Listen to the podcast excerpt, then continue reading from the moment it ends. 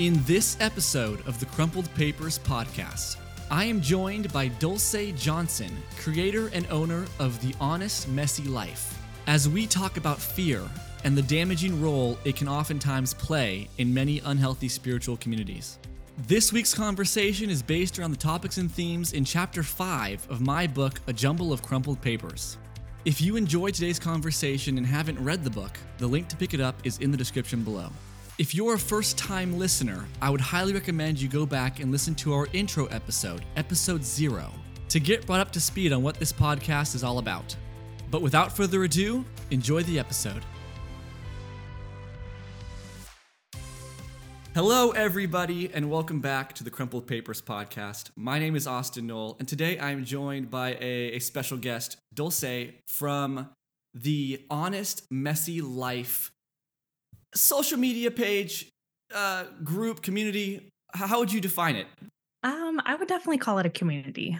Okay. It definitely seems that way with the amount of interaction and, conversation happening with people that, that follow you and stuff. So Dulce Johnson is joining me on the podcast today, and we actually came to know each other through Instagram, I think, right? We, we yeah.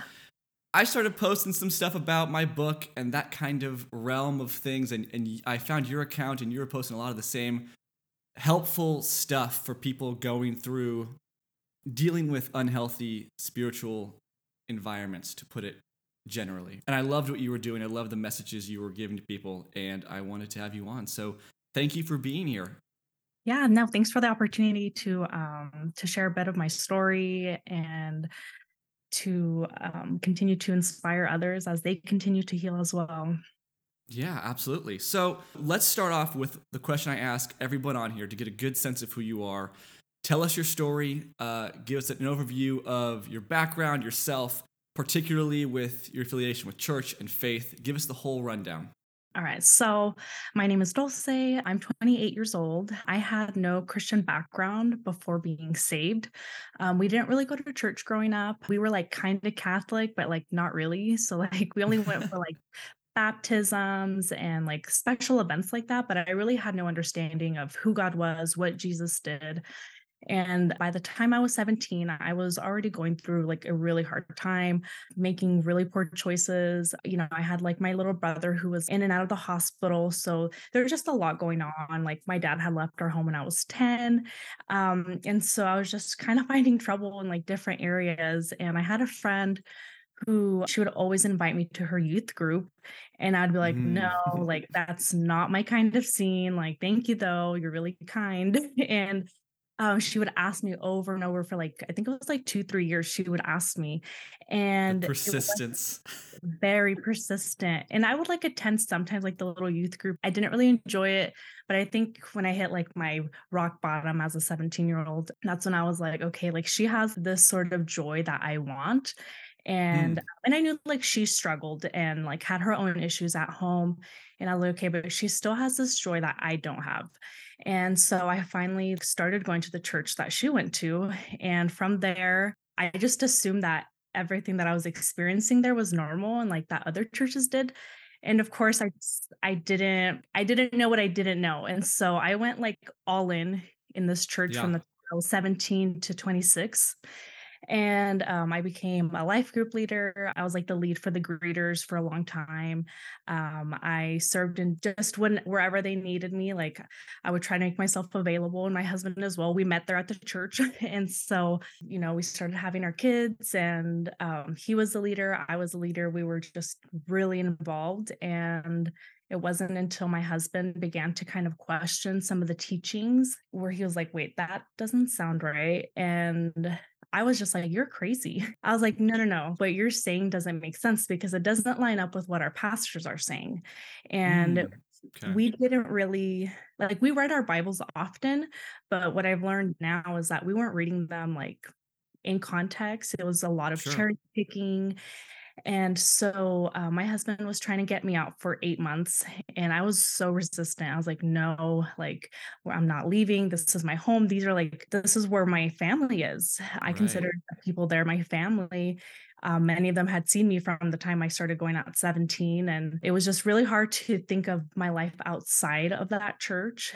And then yeah. finally, like, my marriage was like, on the brink of divorce like i did like i was okay leaving him because he was not being submissive to our leadership sure. and i was like okay like i do want to save my marriage so i'll go ahead and leave but um it took again eight months to finally get to that point and even then i was still really confused like i was like okay i'm just leaving to save my marriage i didn't really understand yet the red flags or the bad theology that my husband had been talking about because i still kind of yeah. thought he was crazy and so but i was like okay like i'm going to trust you god and and so we left, and it really took about a month after to really recognize those red flags. And I, everything kind of began to make more sense, I guess, the more distance that I had.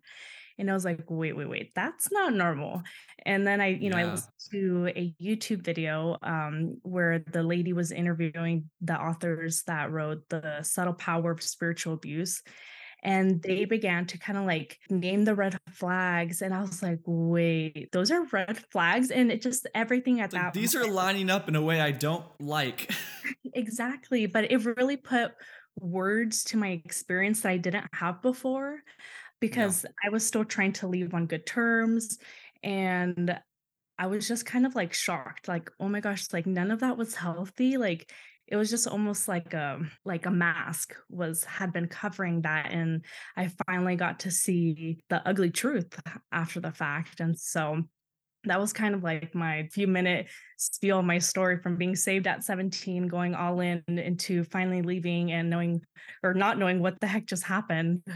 The first thing that that stuck out to me in that is i th- i find it interesting that usually i mean from my experience for a lot of my friends for a lot of people that i've heard their stories coming to me from reading my book or whatever, many people's experiences, most of them is by the time they actually decide to leave, they're at a place where they're so convinced that it's bad because it takes a lot to push you out once you're so secure in it. It's all your friends, it's your community, it's your ideologies, it's your practices, it's your comfort. So, so usually it, it feels that when people finally get to a place where they're going to okay i'm leaving. They're they have done the research they have realized and have been convicted by the fact that okay this is bad. Where it's for you it's interesting because so your husband w- w- was was in leadership. Mm-hmm. and so were you. So it's just interesting that you left kind of being led by his intuition almost and you weren't convinced by it which is really interesting but i i, I mean i'm glad he did that's one of those things I'm sure you're very glad.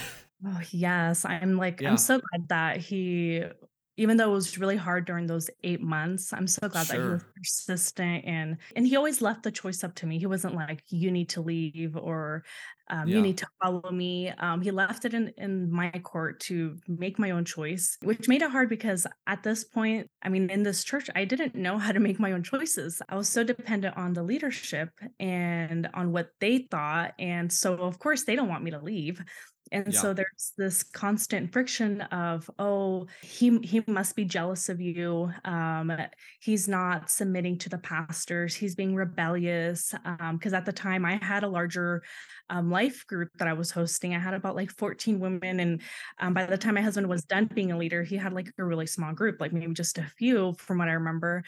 And so there was like those types of conversations with the pastors where they were assuming that he was just jealous of me because of mm-hmm. my fruit quote unquote fruit and and just really ignoring like the the theology and just saying that he was just going through a phase he'll get over it just hang on but never really guiding me biblically to like try to follow him and trust him and it's like they were okay with dividing my family um, because yeah. they never like they would kind of put me against him in a way. So then I just kept thinking he was crazy because he wasn't following the pastor. And in one conversation, I was told that if he wasn't following our pastors, I didn't need to follow him.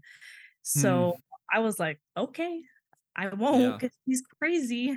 And that's just what I thought. I was like, man, like he's just he's just going through something. We're gonna get through this. Um, and I'm just so grateful that he held on as as hard as it was watching me dive even deeper into this Yeah. church at that time because then they started giving me like more like praise and kind of like the love bombing. They began The to like validation of your choice was the right one, kind of. Yes, yeah, and they'd be like, Yeah. "Look how fruitful you are." They let me teach a class at what's called an encounter, so it's like a three day retreat, which is like a big deal. And um, and so they let me like teach one of the lessons there, which is like, oh my god, you know. So for me, I was like, wow, it's like okay, God's opening up these doors for me, so I must, this must be the right decision. And so it's just if there's any word that could describe the season is just confusion i was so confused and and of course i was terrified of making the wrong decision because i didn't know any better like i was Yeah. completely terrified of going outside of god's covering um, because it was they really were into the like heavy shepherding you don't go against your pastors you don't go against your leaders anything like that otherwise you'll be cursed and you have to Yeah. give your money and so Yep. Of course i'm just like my life is just being led by fear at this point um i mean and it had been but even more so at that during that crucial time Okay, so so at the point that you left, you were doing it mainly to to save your marriage. Did it feel in a way like a compromise where you were doing this and you were leaving, but you felt like almost you were compromising some security and what you thought was true? Yeah i thought i was i definitely thought it was a compromise leaving. It was really hard. Everyone that i knew was there. I had a, a big group that i again they didn't know about anything that was going on because we weren't allowed to share our problems as leaders to the people in our groups Oh, interesting. Yeah. yeah so it was only like a if you're a leader or a leader above you like that's who you can share your problems with but anyone below you you weren't supposed to share this type of information so i would go in every tuesday or every monday pretending like everything was just dandy and even though my life is Yeah. falling apart And a lot's going on. a lot was going on yeah. um but yeah it def it did feel like a like a compromise. It was really hard though and again i was just so confused like oh my gosh did i really just make this decision? Like i spent the last nine years completely devoted to this place what's next? And it's been a tough a tough healing journey but i'm always grateful to god that he that he led me out of there even though i had no idea what to expect Absolutely. It's it's the question of of the unknown of what comes next, but at least I'm further along than I was then. At least I'm Oh, moving towards this direction, right? So okay, so before we get into some discussion about what you were talking about fear, that's the main topic of today. I wanted to ask you about your your social media page because that's a pretty cool thing. It, it's pretty much it's it's it's entirely dedicated to inciting discussion and conversation about unhealthy environments, rigid ideologies and practices, and helping people kind of discern the, the things in their own lives that that may be red flags in their own churches and stuff.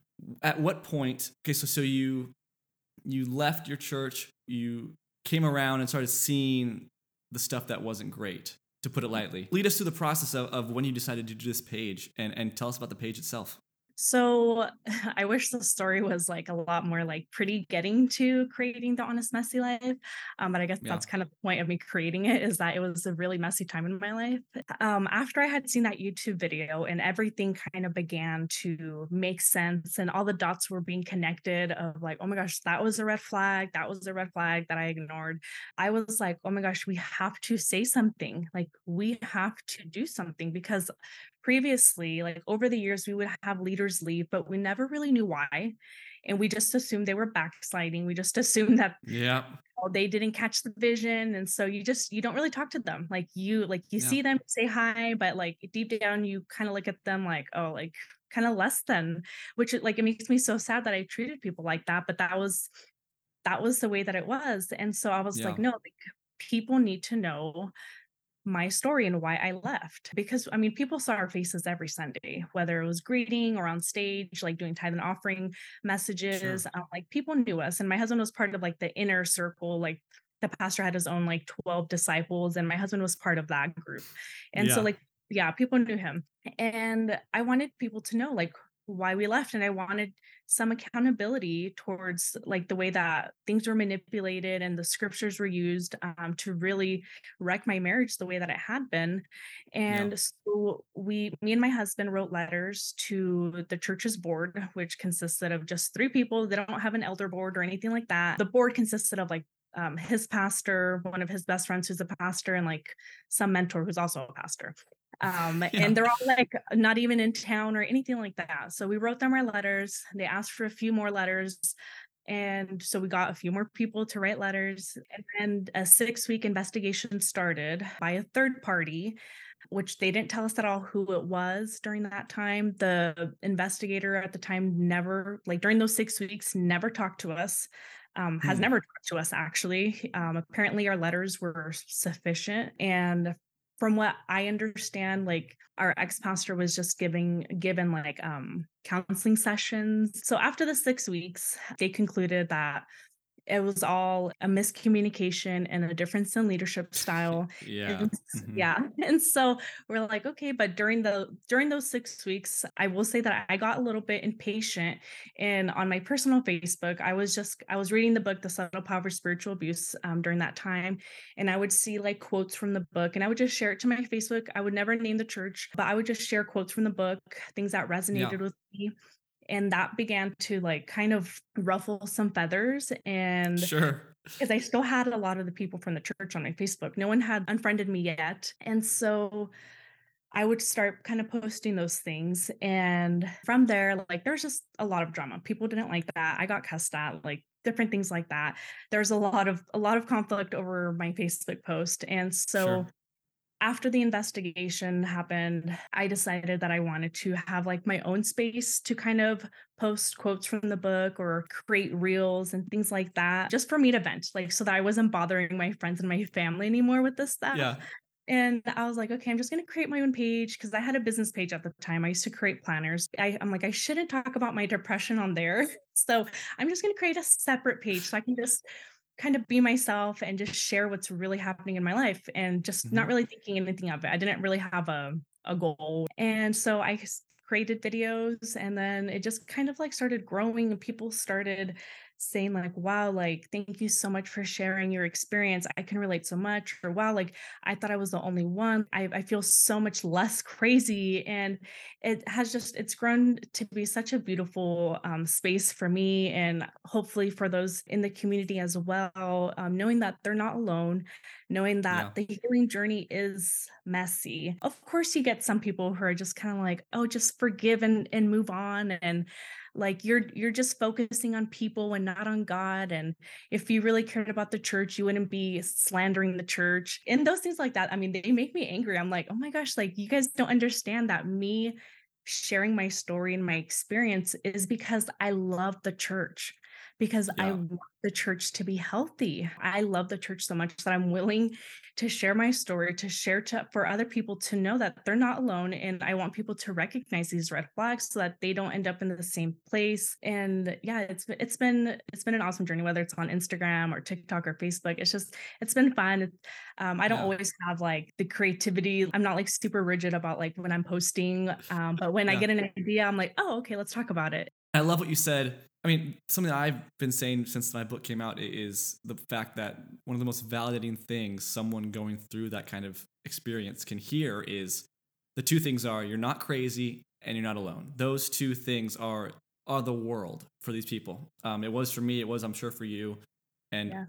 that th- I love that. That's kind of the main the main message in a lot of the stuff you say. Okay, let's get let's get to the through line of this episode, which is based on chapter five of my book, and it is all about fear. It's introducing the idea of fear and the role it plays in spiritual environments, in the individual, and then in spiritual environments, especially if left unchecked, and kind of the consequences that unbridled fear left by its own devices and what it can do. So you brought up the idea of fear a little bit and you, you kind of went that direction, but I want to ask you a more pointedly directed question here specifically for the role of fear, what examples, or do you have examples of specific instances or experiences that fear undoubtedly had a role in affecting in terms of the specific ideas of your church or the practices or the way they dealt with you when you wanted to leave? I don't know. What can you say about that? Yeah, I so fear was definitely like I feel like you could see it in every aspect throughout the church there that I attended, um, whether intentional or not. Um, it's it was there. You may not see it when you're in there, but being out of there now, it's a lot more visible how fear um, really directed a lot of my choices while I was there, um, especially as a 17 year old who was extremely vulnerable. It's just, it's so crazy. And it breaks my heart for my 17 year old self because so yeah. much was dictated by the fear that was placed. So, like I, I, mentioned earlier, like they were very part of like the heavy shepherding type of movement where um, you had to be like under your pastor's covering. If you weren't, then you were cursed. If you didn't like give your money, your 10%, you were cursed. And how dare you steal from God? Yeah. And so when I was 17, like when I first started going to the church, I was already planning on going to college out of the state. I was like, okay, I'm going to like leave our town, explore the world. And that was my dream. Okay. So then I started going to the church and then I was like, okay, well, maybe I can go a little bit closer. So maybe I'll go to a university yeah. a few hours away. It's not that bad. Well, then I, as I start getting more involved, as I go through the encounter, uh, which is a three day retreat, and then as I start going through the um, the classes that they provide afterwards, that they strongly suggest you take, at that point, I was like, no, like I was so terrified of leaving the town and leaving the church because I was so scared of going back to my old life. I was so scared yeah. of becoming who I had been. Um, and just like for some context, like I mean, I was like a depressed 17 year old. I didn't have my dad around. Uh, my mom was in and out of the hospital yeah. with my brother.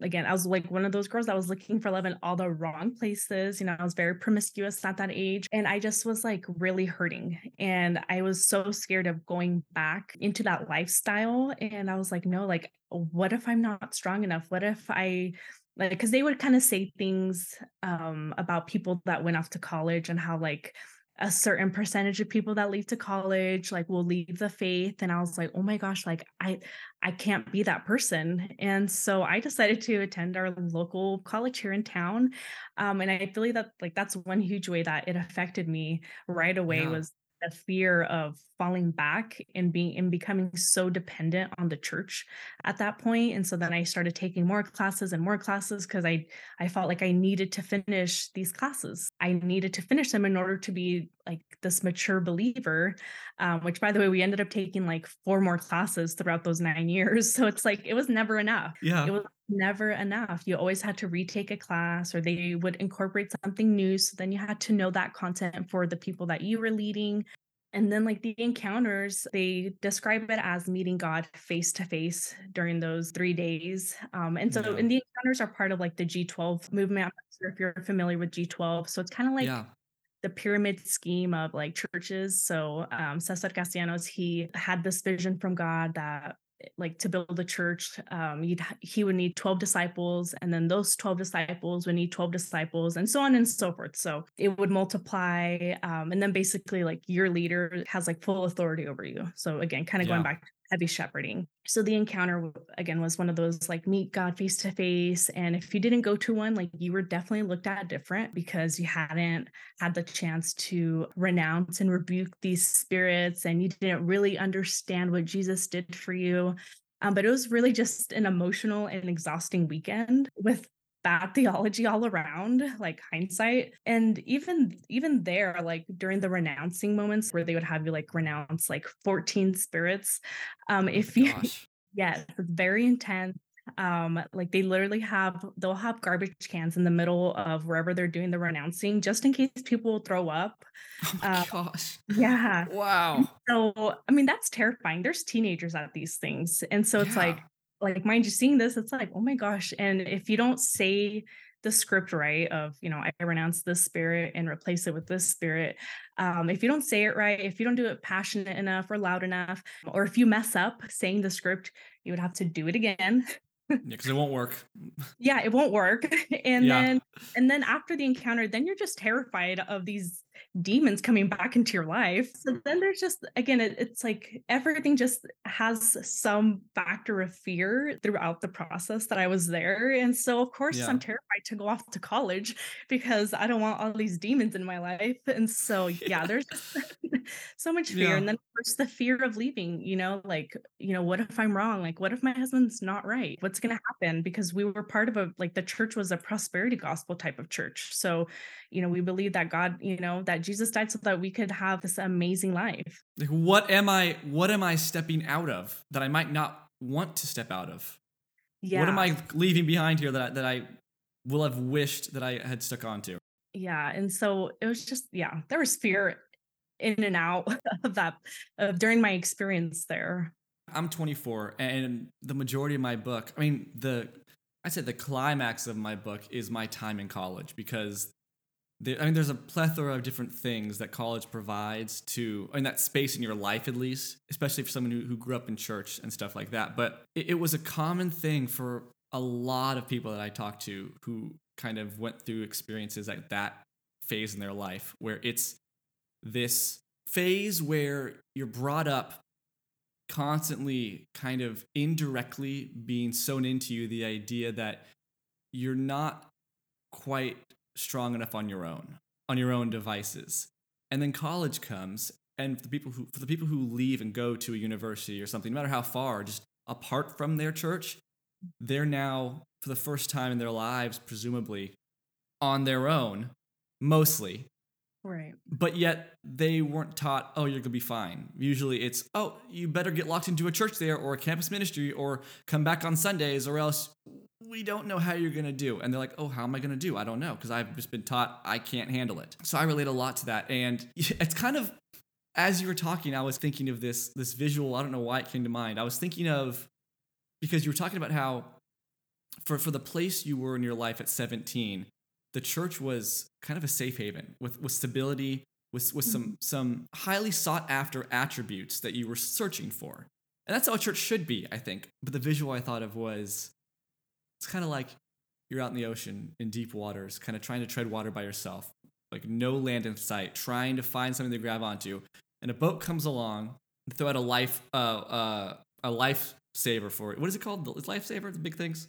i know what you're talking about i don't know what it's called It's not a lifesaver. Lifesaver's a candy, but it, it, it's like okay. They throw out the, the tubes, whatever they're called, and you put it on, and they're like, "Great, pull me in," and they don't.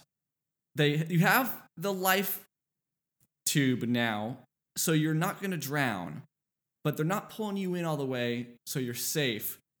But they're also like, okay, our lifesaver is on you now. You're being kept afloat by ours, but don't take it off because if you do, you're gonna drown still and it's that Right. middle ground of of you're not pulled in all the way where you're completely secure in your safety or in your salvation or in your grace or in yourself or whatever but you're good enough where you're convinced that the only thing keeping you afloat is the church's support in a way or the leader's support or their influence in your life or whatever yeah no i was i was so dependent on the church in every way as far as like trying to make my own decisions was not was not possible for me um since Yeah. leaving you know i would then turn to my husband and ask him questions on making a choice and he'd be like dulce you're a big girl you can make this choice on your own Yeah, trust know? yourself. Just what do Yeah. you want to do? It's like, wow, what do do I need to ask advice? Do I need to ask for uh, like some kind of vetting process? No. Oh, that's it, it's a thing you have to get used to.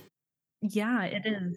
And it's like, I think there's just so much fear too in thinking that if I made the wrong choice, then God would be mad or that I would ruin my life um, as if God's not like powerful enough. And um, it was like really all on my shoulders. And so, yeah, making choices is something that I've had to like learn how to do. And it's been, it's been an interesting, in- interesting journey as far as that goes. Both healthy and unhealthy churches, I think, kind of have this, but obviously the unhealthy ones, the foundation is faulty. Where where being involved in a church kind of gives you a direction, a path, a prescribed follow these steps on this marked path and you'll be okay. And that can be in a healthy church is just here's some ideas, here's some teachings that I know, here's this. Follow these directions and your own authority and whatever. But in unhealthy churches, okay, this is what the leaders have prescribed. This is the path they've walked. This is the things they do. Stay on this path. And if you fall off and you try to go your own way on your own devices, what you think is right, you'll veer off. And I don't know where God is over there, so good luck finding your way. And it's learning, no, no, no, no. I can there's many many paths to God. That's Right. a big through line is there's many paths and not just that it's possible, it's preferred by God to find your own path to him and individuality and through your own way because that's your own faith, that's your own relationship with him. And it's not leeching off of someone else's and in most cases, in many cases in unhealthy churches, the person you're leeching off of doesn't always have the best way to go anyway. Right. One thing I really wanted to make clear in this, which I kind of talk about in my book, but since releasing it, I've kind of thought further on it. And it's the idea that obviously the Bible says, fear not, so many times. People say it's 365, but I don't know if that's true or not, but that's just a thing. I don't think it's even true. But it's said many, many times by God do not be afraid, fear not. And sometimes we look at fear as, okay, being afraid is the problem. When you're afraid, you're doing something wrong. And I think, no, no, no. The way I interpret it is we're told constantly by God, don't be afraid, don't fear. He's saying you don't have to be. Not not don't fear. We all experience fear every single day. It's human nature. When we're afraid, we're immediately tempted to deal with it on our own. It's okay, how can I either solve this fear, get over it, or find a way to avoid it? Right. And the whole I'm bringing it back around. So so the whole thing about God saying you don't have to be. It's because no no no, just come to me with it, and I'll I'll settle it for you. Get, come to me with your fear, and I'll lead you through it. If you're not secure in the fact that that's possible, when you're afraid, you will immediately turn to yourself and try to resolve it on your own. And I feel like for many unhealthy spiritual communities, a lot of the the foundational problems stem from an individual's fear that was left unchecked, wasn't taken to God in the faith that it can just be resolved, and then there were structures risen out of that fear from the individual trying to solve it on their own.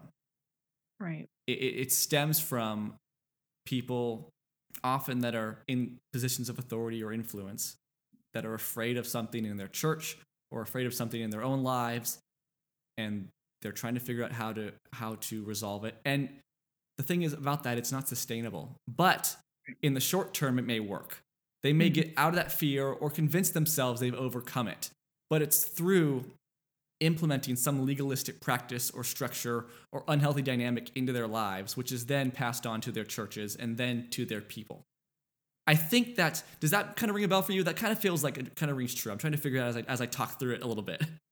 Yeah, no, I think that makes sense. And I feel like kind of the when someone tries to take it into their own hands, it's kind of like their way of trying to um and again, whether intention or not, it's like it kind of brings it into their control and then it and then you have this controlling environment where you know you're supposed to do this this and that um, because if you don't then you're gonna do x y and z you know like if you're not reading your bible enough um, like Yeah. one of the first questions that we would get asked like when we were going through something hard is how's your journaling going like if we were having a bad day it was probably because you didn't journal but if you journal it's just an attack of the enemy or something you know like yeah. but it was always like are you are you journaling enough? Are you praying enough? Um, are you fasting? Um, are you speaking in tongues? And um, but mainly it was like the the prayer and, and the journaling and and again I, I know like reading your bible is great you know um, but it sh- it shouldn't be forced down your throat um, and it shouldn't be like as much as we try to say that oh like it's not to check a box it totally was you nailed the the bridge I was trying to find in just speaking through it. You said it was the connection between fear and control. I think that's a very big dynamic is where does fear come from in an individual's life? It comes from a lack of control over our lives. If we had control over our lives completely, there'd be nothing to be afraid of because we would know and we'd be secure and everything. That's where it comes from is I don't have control of my life. I can't see the future. There's fear there of how things are going to turn out. And when we turn, when someone turns to themselves to try to figure out fear on their own or solve it, I think majorly it comes from implementing or trying to just seize and maintain control of the things they can. Yep. And that's for, in the individual. And then that so easily, because what once again, it works sometimes in the short term. If I'm afraid of I don't know an example, but if I'm afraid of this certain thing, oh, just do this and this and this real quick and have these situated here. Oh, great. I don't need to worry about that because it's in my control. Right. In my control works, but it doesn't teach you faith. It doesn't teach you right. the opposite of fear. It just subsides the fear. And then it works. So why wouldn't I tell my congregation, oh, just do these things? It'll help you with your fear. Or it'll help you with things that are, you know, attached to fear, have to do with fear. And that's, I think, where a major part of just control, I mean, aside from intentionally trying to take control, you know, that's your motivation. I'm talking about people with maybe good intentions. Yeah. It, it comes from this worked because I took control, not because God helped me. I'm saying, no, no, no, it was God because these things were done and this Bible verse was used and this practice was done. It was God that helped me. But no, it wasn't. It was you doing these things out of a, a desire for control, which worked for you a little bit. But then on the mass scale, it's just not sustainable and it'll lead to people having no faith in themselves, no faith in God, and trying to just do a lot of things that maintain security. So that I really appreciate you saying the control because that I think is a big bridge between those two ideas. So, so I, I have a, another question for you, kind of as a whole of your church experiences. What has your faith journey, including as at a young age being involved in the church and growing up in the church and then leaving the church and all that stuff, up to now with all that you've learned about your faith and about God and about church and about yourself, what has that taught you about fear? Yeah, I think one of the biggest things, like just with everything that's happened um, within those nine, ten years now, is I've learned that God is so much kinder. God yes. so yes. much more full of grace than I thought. Um, I really, aside from thinking that I could like manipulate God by like trying to speak things into existence, um, yeah. I was really like genuinely afraid of God. I didn't want to make him upset. Um, if I didn't journal enough, then it's like I would beat myself up. And so I was like really scared. And that's why I think leaving the church was so hard for me because it was like, oh my gosh, like, am I going to be turning my back on God? and again not not ever knowing the reasons that other people left i just like i didn't know what i didn't know and now coming out of there it's just it's been so beautiful to understand like just god's love and understand that like he's not mad at me. He's not out to terrorize me like if i make a mistake um that he really is like such a good father and he's so patient with me. Like i've had um like my healing journey has has been hard like since leaving. There's been like so much trauma that i've had to like just process and work through that like a lot of it is like fear based the trauma responses of avoidance. Like i didn't go to the grocery store for almost a year because wow. i was so terrified of seeing someone from my church because I didn't know how, how I would react. So, grocery pickup was my best friend. I stayed away from certain roads. I stayed away because I knew where people lived. I knew where the church was, obviously. Like, so I avoided those streets, those areas. I was very intentional that I would not run into anyone. Um, if I saw someone's car, I would begin to like have like a panic attack. And I was just like, yeah. it was really hard. And even in those moments where it seems silly or like we're, you know, some people are like, oh, just get over it or just pray about it. I really believe that God has just been so kind and so patient with me in those moments. And even in the moments where I've been angry, uh, you know, I've been angry at God. I've been like, like when the when the conclusion of the investigation was that it was all a miscommunication, um, because I really believe that, like, okay, this is our chance. Like finally like they're gonna yeah. gonna be some accountability and to have it kind of be thrown at our face the way that it was I was like, God, why? None of this makes sense. Why would you have me in this church for nine years just to have them spit me out? And I was confused and just angry. And I and I think even in those moments, I mean, I still really believe that, you know, God was just there waiting kindly, lovingly. And so yeah, I was able to separate that. Okay, God and these people are not the same. They are not the same. And having the reassurance that God was not happy with the abuse happening. Like he doesn't promote yeah. it. He's not like saying like, yay, like hurt more people, you know, he's right. No, it breaks his heart. Yeah. And it's like one day they're gonna be held accountable, whether in this life or the next. But um, it's really trusting like his sovereignty at that point and just like, okay, God, like you're in control. Like your plans have obviously been way better than mine, even though I, I may yeah. not understand it. Because my plan was to stay there. I was praying yeah. for my husband to come back to the church. I was praying for for our family to be like reconciled in the church. And I was like, you know, praying for us to stay there because i was i was obviously wrong i was wrong like i had to repent like before god and be like god like I was teaching false teachings to people. I was leading people away from you and harming them. What I w- it wasn't intentional. I wasn't like malicious about it, but yeah. these teachings weren't healthy, and I brought them into this culture that would, in the end, it's it's going to be painful.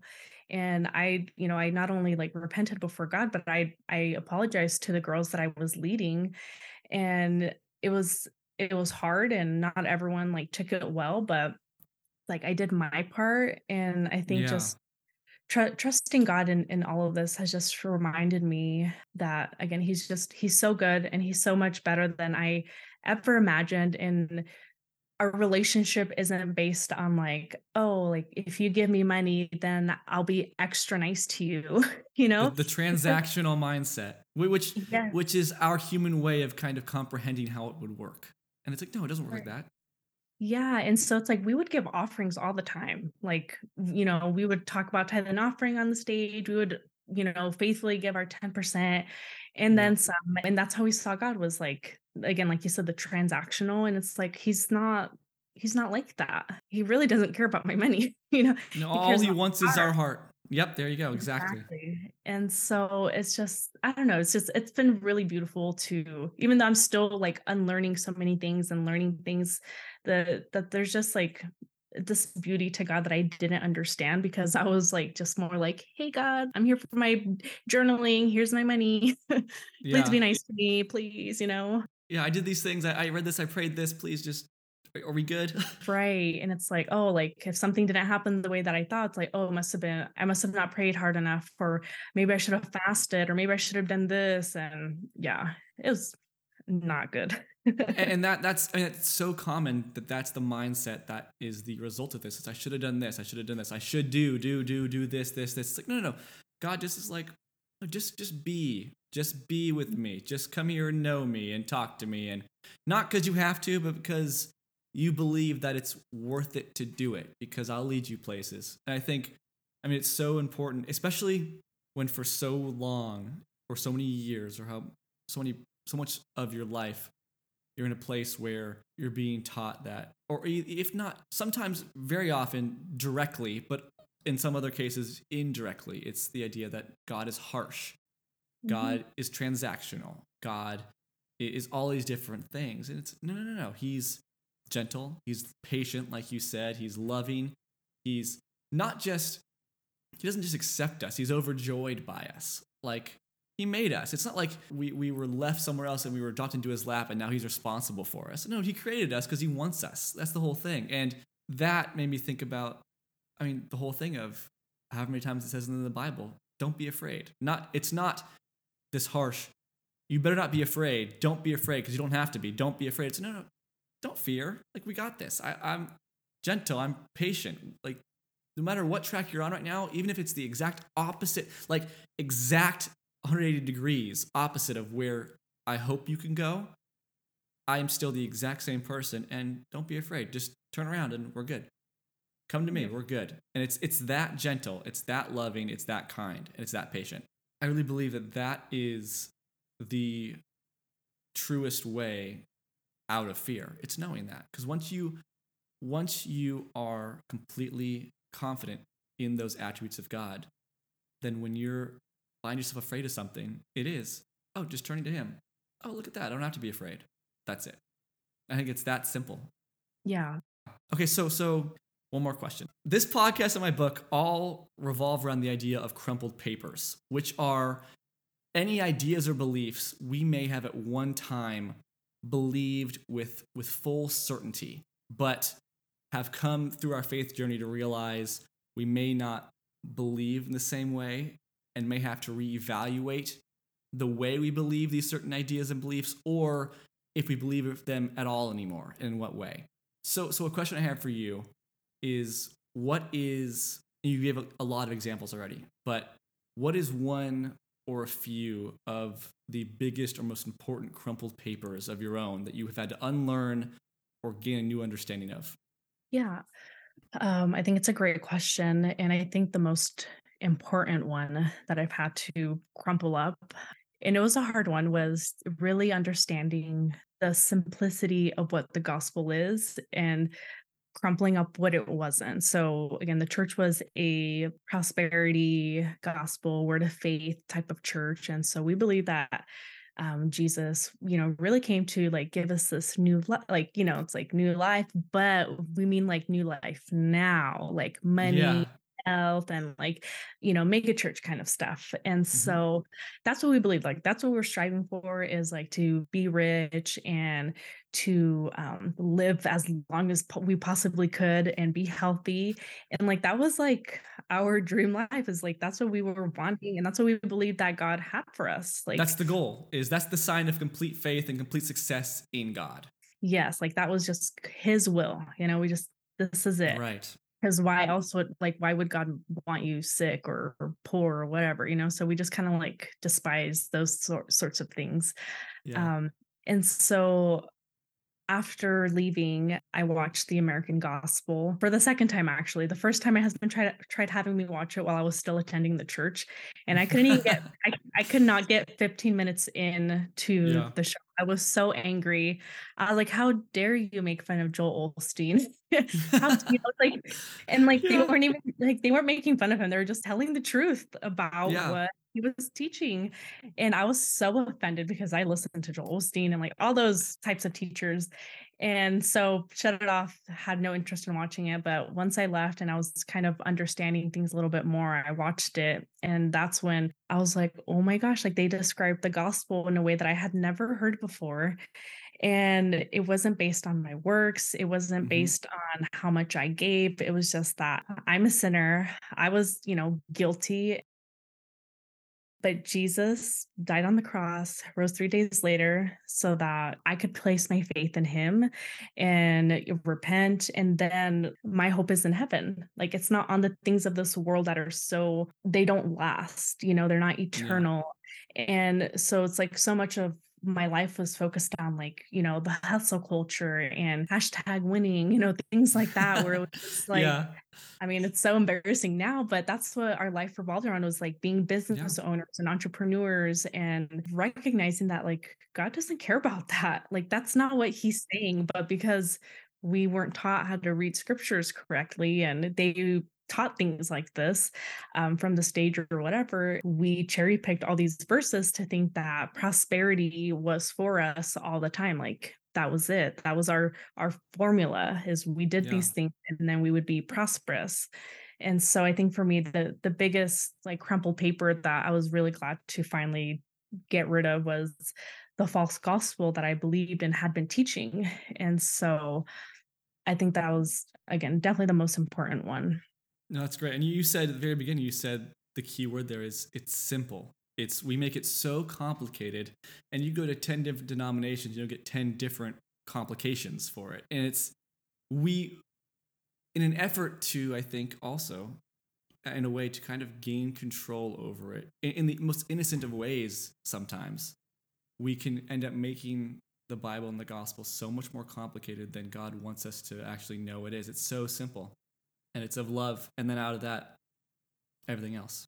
Yeah yeah and before honestly i would when i used to think about heaven like I, I wasn't really excited. I'd be like, oh, okay, cool, whatever, yeah. you know. And how it's like, wow, like I I was a Christian and I wasn't I wasn't excited to like one day see Jesus, and like that's the point, you know. Like yeah, that, that's what it is. Yeah. Yeah, and it's like, but we were so focused on the now and what He could do for us now. And again, it was kind of like using God as like a sugar daddy. Um, sure. Yeah. Like it's like, hey, so like. I'll give you this if you give me this. And it was just, again, very transactional. And it's like, now it's like, God, it, it's your will, you know, and it's so much, it takes off so much of that weight um, that we were carrying where it's like okay like god you can handle this i'm going to trust you and and i know that even if i make the wrong decision it's not like impossible to come back from that or whatever like you've given me a choice and you can work it out and so yeah there's that that weight lifted from not being in control it's less control but yet somehow more security mm-hmm. it's less control of my life but yet i'm more secure in the things that that i may have felt the need to try to seize control over before, which really a, co- a cool dynamic. Before we end this, I want to once again, Dulce, your platform is the honest, messy life, all one word, correct? Correct. Okay, and, and what platforms can people find you on? Um, people can find me on Facebook, Instagram, and TikTok. Great. So the the honest, messy life. Great tips. Great. No, not just tips. Great stories and life experiences, and and just uh, clearly things that you are learning and have learned and just want to share with people. That's what I get from that. So, really great stuff. Go check her out. The Honest Messy Life. Dulce, thank you so much for being here and talking. It was a great conversation. Yeah, thank you for the opportunity. And of course, thank you all for listening. I will see you next week. Until then, peace out. Thanks for hanging with us on this episode of the Crumpled Papers podcast. The episode may be over, but the conversation's just getting started. If you have any questions or comments, or just want to say hi, send us an email at crumpledpaperspodcast at gmail.com. We'd love to hear from you. And make sure to follow us on social media to stay up to date with all things Crumpled Papers. All links are in the description. This is Austin, and I'll see you next time on the Crumpled Papers Podcast.